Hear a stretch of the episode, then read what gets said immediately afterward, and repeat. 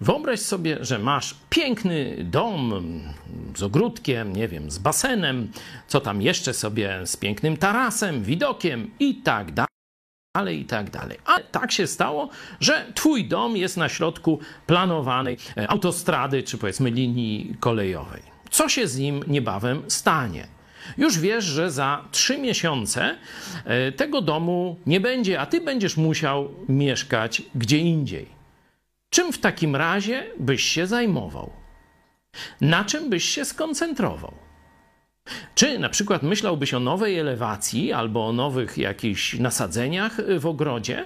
Czy też myślałbyś, e, co należy spakować, jak się przygotować do przeprowadzki, co będzie miało wartość w nowym miejscu, a co nie da się wziąć ze sobą i nie ma się co tym przejmować?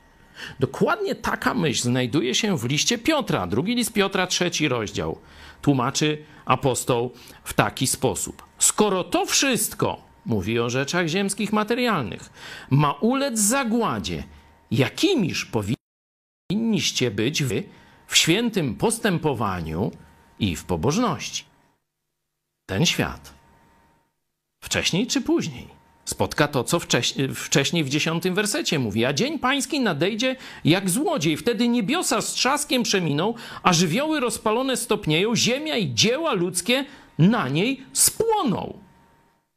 Jakim więc powinno być dziś Twoje życie?